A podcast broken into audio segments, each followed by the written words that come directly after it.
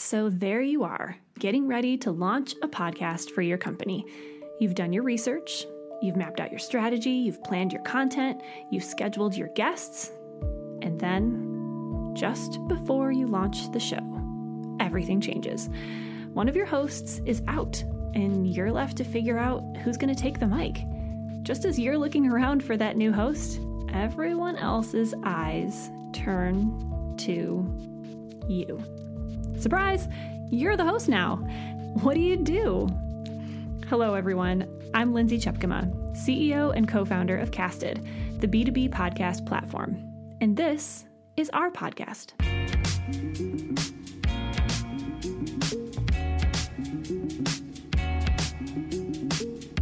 So, there's this little company called Salesforce. Maybe you've heard of it? Well, that not so little company has a not so little podcast. It's called the Salesforce Marketing Cloudcast. It was actually one of the first B2B podcasts, launching shortly after another little show called Serial, right after that hit our eardrums for the first time.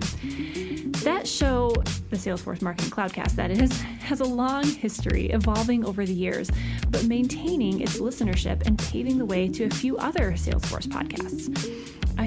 Part of the reason for the show's success is one of the show's original hosts, Heike Young. She set out to produce the show, ended up as one of its first hosts, and has since gone on to hand the mic over to a new set of talented hosts.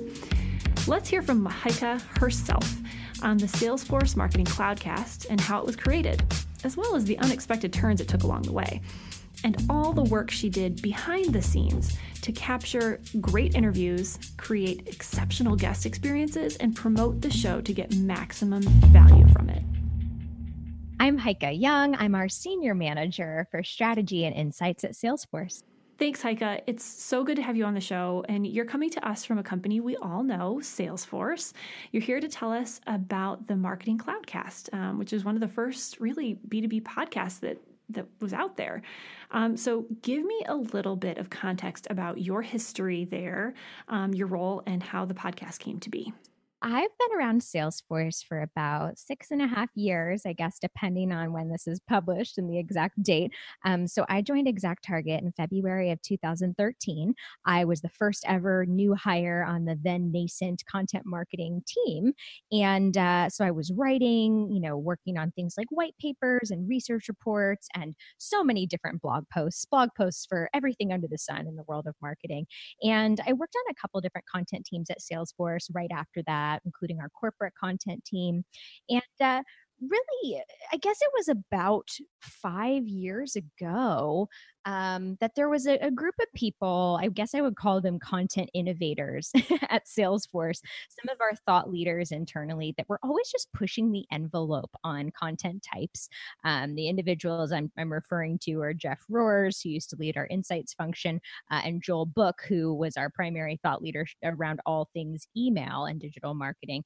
And these guys kind of got together and said, you know, Heike, you're on our content team. We'd love for you to help us make a podcast. So many of us are listening to podcasts now. You know, this was kind of right around the time that that Serial was becoming really popular. And of course, everybody in marketing, anytime you see that bright, shiny object, that new content format, you want to make it too. You feel that creative energy kind of pulsing through your veins, and you want to make um, something similar to, to the content creators that you admire.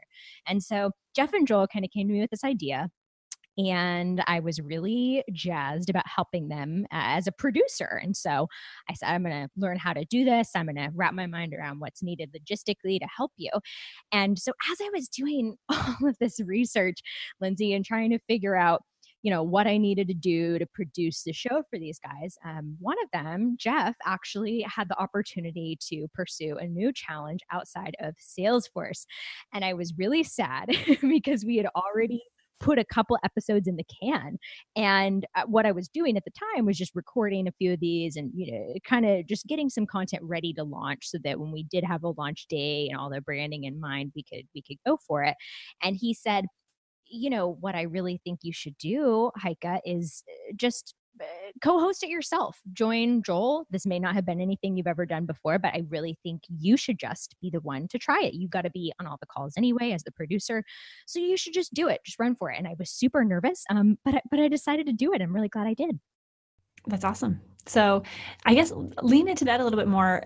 What was it like? Did, did you end up airing the episodes that Jeff was a part of and then you just switched over to you, or what did that look like? Uh, no, we ended up needing to, um, unfortunately, we ended up needing to upcycle a couple elements of those episodes, but not fully using them. Um, so yeah we didn't end up doing that but yeah so i kind of through this process um i kind of just began to think about some of my favorite podcasts, not just those in marketing, but really out in the world in general, and what made me big fans of those shows, and try to just figure out, you know, how Joel and I could bring something similar to the table. And that's really what I did. Um, in at least in terms of thinking about how we would approach the hosting but there were so many other logistical considerations um, for launching a show like this and it sounds so easy i think it, a podcast sounds very lo-fi i'm sure anybody out there who's ever launched a podcast or thinking about it has thought about it can relate but a podcast sounds so easy. Like how hard could it possibly be? Get a microphone hit record, talk about some interesting stuff. On the contrary, all of us, especially those of us who are in B2B, uh, marketing at large, complex organizations, know that there are so many more boxes to, to check off when you embark on a project like this. And it's really not as simple as the best podcasters make it sound. Mm-hmm. Yeah, that's one of those things. It's like watching um, Olympic sports. And it's like, I could totally do that. Yeah. right? The, the, the very, very, very best yeah, the very best make it seem so flawless. Like, oh, that, that ski slope, I could totally do that. I've never actually been skiing before, but I'm sure, I'm sure I could do that. Right. I mean, it's same thing with podcasts. You, you listen to a really, really good one and it just seems so effortless, which is how you know it's good.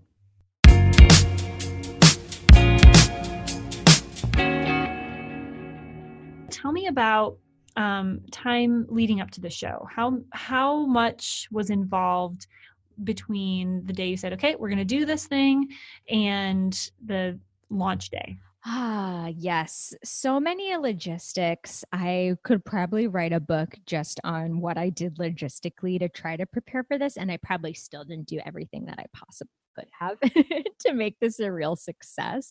Um, there was definitely a lot of that internal selling and pitching of the idea, um, namely my manager. You know, I let her know um, with some numbers um, financially what this was going to cost the team. And even though a, a podcast isn't too expensive, um, it, it, can certainly ex- escalate in costs with the complexity and with, you know, the more that you want to do things like run ads for it, um, do some paid campaigns for it. There's really no shortage of money money that you could spend if you had the ability to do so, uh, even though it's pretty cheap to get started. So, kind of starting off with some of those initial numbers, you know, crunching those, this is what we think that we should do. Um, and then just really going into um, the logistics of, you know where this was going to be published all of the distribution tactics our blog our social channels i mentioned those um, organic channels are great for podcasters because they are free. And i think many of us going into podcasting it may not be a proven tactic yet so you may have to start with like a smaller budget than you would um, for a brand new event for example a proven tactic. Um, we did a lot of work uh, on the branding so we did um, we did go through a process of you know working out a couple logos um, working on on the title, making sure everybody felt good about that, you know, all of the legal approvals necessary to make sure you can bring a new uh, brand name like that into market. Uh, licensing a bunch of music for things like you know the intros or commercials on other podcasts um, outros and so on. Um, getting all of the equipment together for the hosts um, as well as uh, guests if they did need it and they wanted to borrow it. Um, but yeah also just some of the other logistics things like transcriptions um, like pre-interview questions that you would send them um, getting all of that up and running because once eh, the the podcast is like it's like a train. Once it starts, it just kind of going, right? The train is moving and you are the conductor of the train. You've got to feed the beast. You got to be piping hot coals into that thing every week so that it's continuing to maintain momentum uh, in the market and get more listens and downloads, at least if you're trying to do a, a weekly uh, podcasting model instead of something where you you drop an entire mini season at once. So really no shortage to things that you could consider. I would say if I had to think about the one or two that would make the biggest impact, it was really analyzing the strategy, like analyzing the topics and um, just the the types of guests that we wanted to feature, making sure everybody felt good and was was aligned on that, and then uh, aligning on the distribution. So all of the channels week to week that we would be using to uh, to promote it, because there's nothing worse than creating something amazing, creating some wonderful content, and then nobody can help you promote it. They say, "Oh, we're we're promoting another thing right now. We're launching this," uh, or "Oh, well, we can't actually use that at this time because uh, our paid budgets are going to this thing." Um, really, the distribution arm is as important as the creation arm. So aligning on that is super super key. Absolutely, absolutely. I mean, and one thing we talk a lot about here at Guess is, you know, go create your show. Um, once you hit publish, you're just getting started, right? I mean, if you're if you just hit publish you're leaving so much value on the table. It's it's what you do with it from there. So talk to me a little bit about about that. So how in your time with the show did you leverage the show? What did what did you do with it once you published it? Well there were really three key audiences that i wanted to love this show. Marketing at Salesforce, sales at Salesforce, and of course, our customers and our prospects. Um, and so I had different metrics of success and just different measures of how I would know that I was resonating for each of these groups. Um, on the marketing side, my goal was really to tap into uh, as many organic channels as possible. So things like organic social, um, social images, audiograms. There's a lot of really cool tools that let you do this now. So, just as many free channels as you can possibly tap into on the marketing side, do all of those. It's a great idea. Then there's the sales side. So for us, um, our salespeople have a ton of content that they can push out to customers. Uh, some of it does tend to, you might guess, be pretty salesy. It's pretty product focused, and so having a more top of the funnel thought leadership um, type of uh, type of approach here, um, something very engaging and interactive um, for them to share with their customers is great. But it's also an educational tool for sales. You know, it's the salespeople are not just the mouthpiece to customers. They're not just um, the the middleman between you and customers. Your sales team needs this information to probably get educated on the market as well. And so, one of the things I was really proud of was how much our sales team would reach out to me and say, "Oh, I always listen to this. You know, when I'm driving into my territory, it just gets me in the right mindset for work, um, and it keeps me fresh on all of the latest trending topics uh, that I'm going to be talking with my customers about later. So that's perfect. Uh, and then finally, on the customer side, you know, really wanting to make sure that customers knew about it, that they could participate in it by joining as guests, um, and that if they were guests, that they had that VIP experience. So um, I was really focused on making sure that customers who appeared um, just kind of felt like, even though this was the Salesforce marketing podcast, and I knew I'm the Wizard of Oz behind the curtains, pulling all of the levers, um, and it's it's kind of just me, but making it feel like a very first rate experience for them, you know, sending a gift afterward, making sure that they knew um, the nice things that people internally at Salesforce were saying about it, how we were using it, um, and just giving them like a great, um, a great memory of their time. And so I think the podcast, it, it becomes kind of an essential part of sales marketing and external engagement if you look at it that way. Yeah, absolutely because again if you if all you're doing is just publishing the show and expecting sales to use it and success to know that it's there and your client or your your client your guest to um, share it and people to just fall in love with it and for it to go viral so to speak that's that's not typically what happens.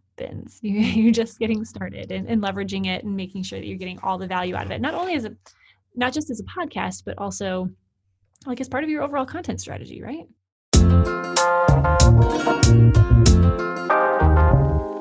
You were talking about consumption of podcasts and how you crank through and doing more and more and more.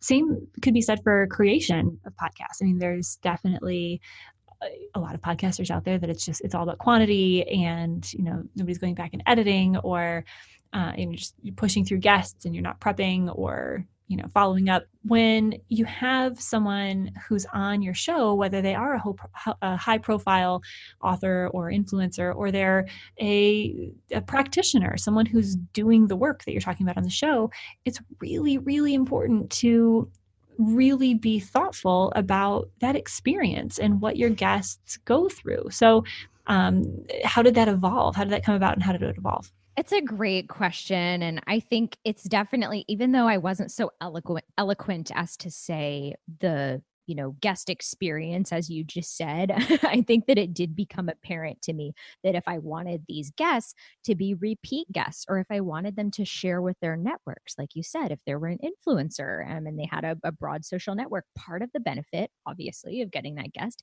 is also that you hope they're going to share it with people of course right and right. so yeah, it became clear to me that creating a great experience for them from the scheduling process all the way through to the interview itself, um, down to giving them some assets for social sharing was really important. Um, so I had a few different templatized emails. Like I'm, I'm just a sucker for efficiency, so you know I definitely had some templatized emails that I would use, um, some social graphics that I would share with them. Uh, initially, it was just PNGs and images, but later I brought in like some audiograms and different types of videos for social sharing.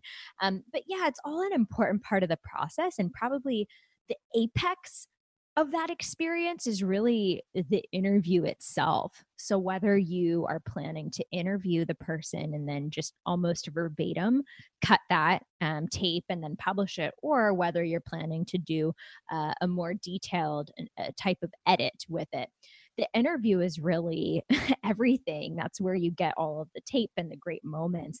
And so, you know, I actually asked a lot of um, experts a while back, like people that always go on podcasts, you know, kind of what are the best podcast hosts doing to make this a good experience for you? Like, I don't want it to just be another show and then you forget about it.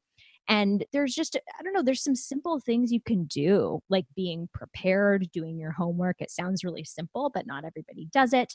Um, also just getting to ask getting to answer questions that they've never answered before. I think this is why the show hot ones on youtube is so popular. The interviewer is always asking these sometimes seemingly random but certainly well researched questions to all of the guests. Um, and also just you know treating people um really treating them like humans and not just like interview robots um, because you can't people are not dogs. You can't say sit stay say a great quote. You really have to coax them into great moments of tape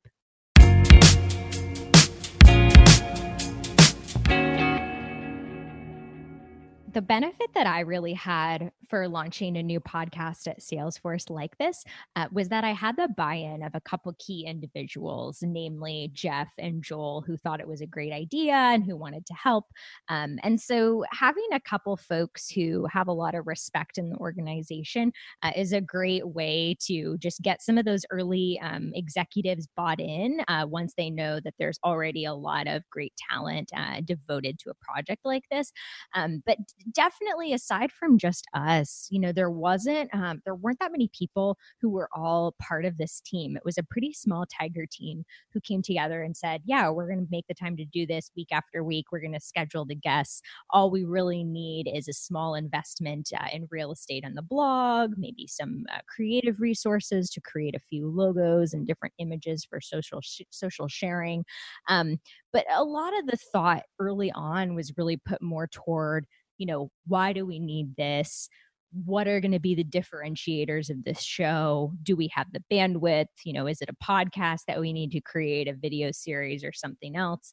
Um, and really just thinking through what it would take realistically i think was key in evangelizing this idea.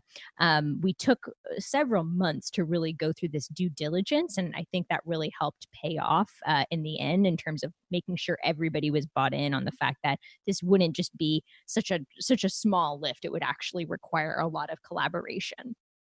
Mm-hmm, mm-hmm. So, do you feel like looking back that those estimates and predictions were correct, or did you overestimate or underestimate how much would be involved? Well, I definitely overestimated and underestimated um, across the board. You know, now looking back, there's things that um, that I definitely know that that I didn't know then. Um, a couple, I guess, a couple things I would say. One is that um, I kind of took for granted that a lot of people would know how to listen to and download podcasts.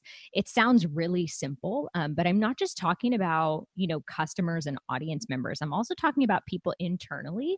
I think there's there's a, a subset of the American and global population that loves listening to podcasts. You know, we've got them on our devices everywhere. We're listening at double the speed so we can get through more. We're kind of uh, super listeners but there's a lot of folks that maybe they've never actually downloaded a podcast before um, maybe this is brand new information to them they don't know if they should use the native you know itunes app or if they should use something else.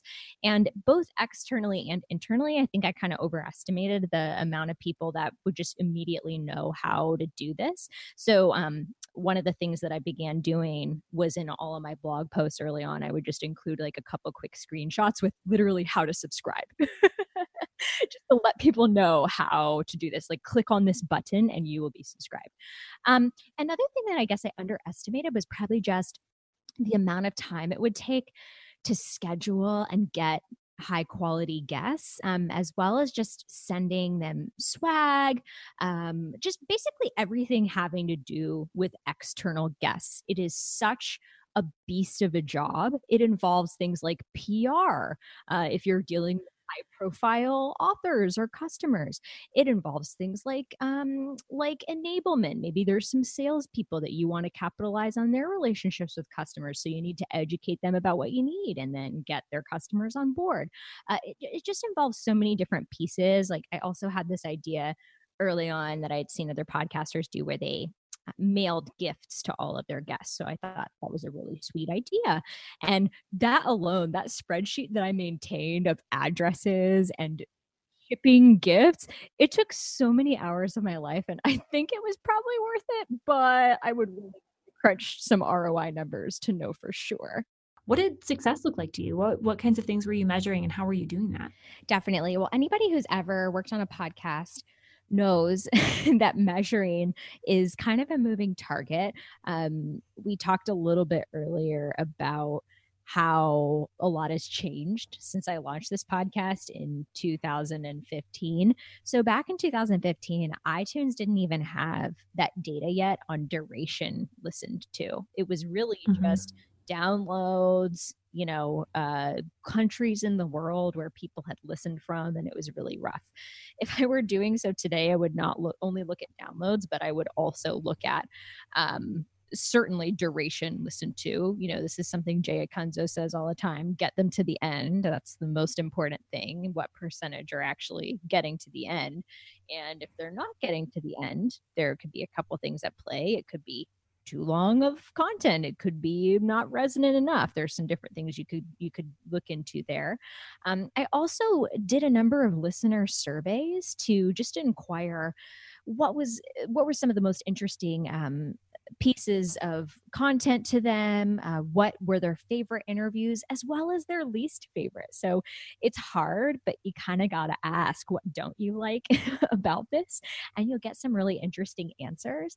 Um, and then I also measured success by a number of customer stories highlighted. So I wanted to make sure we had a sufficient number of those um, each quarter, as well as how it spawned off other content. So we talked about how this can be uh, the crux or the apex of a multifaceted content strategy. So just measuring how many other types of content that we were able to create uh, based on these interviews, which admittedly are kind of a high lift. So um, there's definitely a lot more, I think, that podcasters can look into for their specific business needs.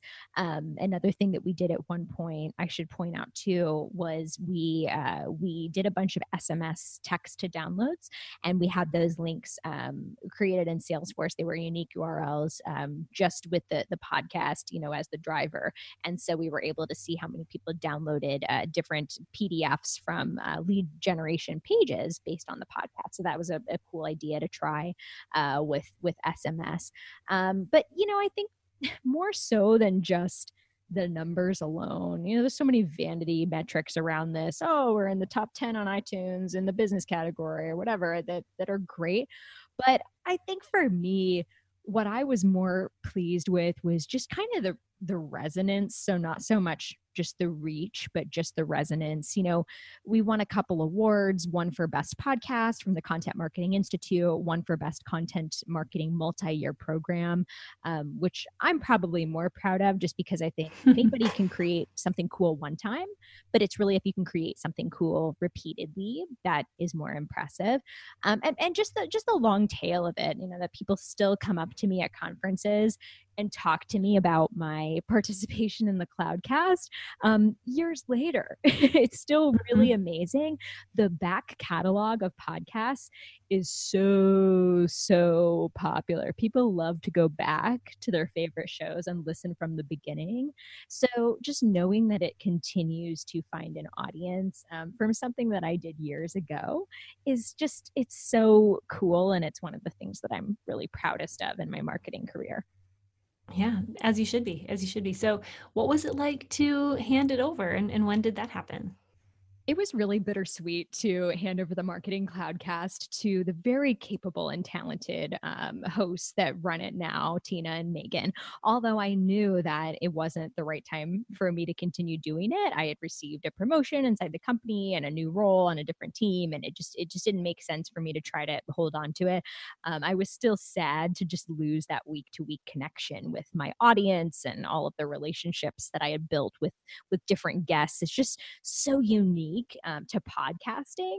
Um, I think just the richness and the quality of the relationships and the conversations that you have. Um, but it was ultimately for the best. You know, um, I was able to um, pursue something uh, in our industries team at Salesforce. So I'm over on our retail and consumer goods side now, and it's a it's more of a niche uh, area than marketing in general. And so I just think Tina and Megan are absolutely rocking it now. I'm really proud of everything that they've brought to the show. I continue to hear such great feedback from our customers and our listeners about the show. Um, so I'm really happy with where it ended up. Uh, but I definitely do still miss it. And I miss, I miss just kind of uh, being able to, you know, hop on the phone with some of the industry's coolest, most interesting people and just ask them whatever I wanted to for 30 minutes. So, if you're in a position of getting to do this for your company, you're producing a show, you're editing it, you're even one of the hosts, um, you should feel really fortunate because it's a big deal to get to serve in this function for your company. Um, you're getting, you're being trusted with a lot of important relationships and conversations and, and that's something to be very proud of yeah for sure and so as podcasters we all have stories um, behind the mic if you will those times where you forgot to hit record or or you know you, there's something happening um, in the studio that you're so glad there's no video feed. So I, I know in you know the hundred plus episodes that you did, you've you've got stories. So share one what's one you could share? Um, back when I was using Skype, there was definitely one time that I was under the blanket for, and I accidentally turned the camera on. And so I'm not sure if anyone saw it. If they did, they were very polite, but I'm pretty sure that I turned the camera on for, by accident for a split second. And so people saw my sweaty face um, in my closet, uh, you know, recording this podcast. It was super embarrassing. They're like, wait, what what is happening over there? Yeah yeah it's just it these are the things that happen when you're do what you got to do DIYing it yeah. Yeah you do what you got to do. And hey acoustics don't get much better than in a closet under a blanket i gotta say. they don't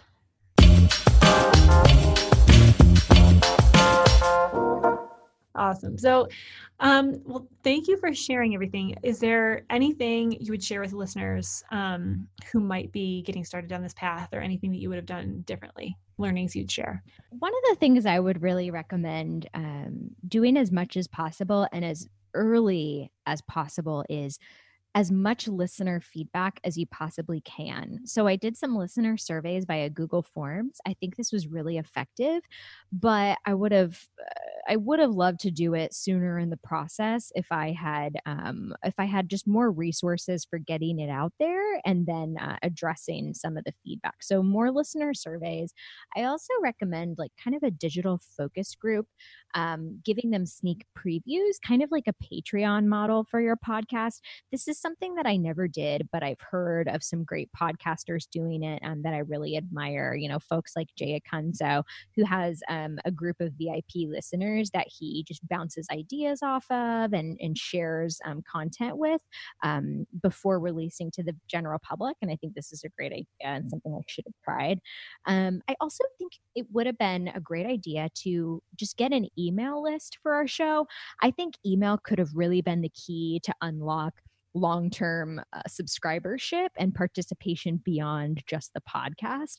Um, but it was kind of hard to implement, you know, getting email addresses. There's so many opt in um, requirements and rules, and it was a little bit of a bear to try to get it set up. Um, and so that's something that I would definitely try to do more just to get people to engage uh, off of the headphones.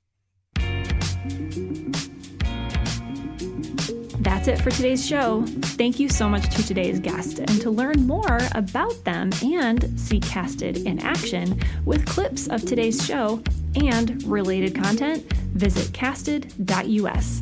Thanks so much for listening.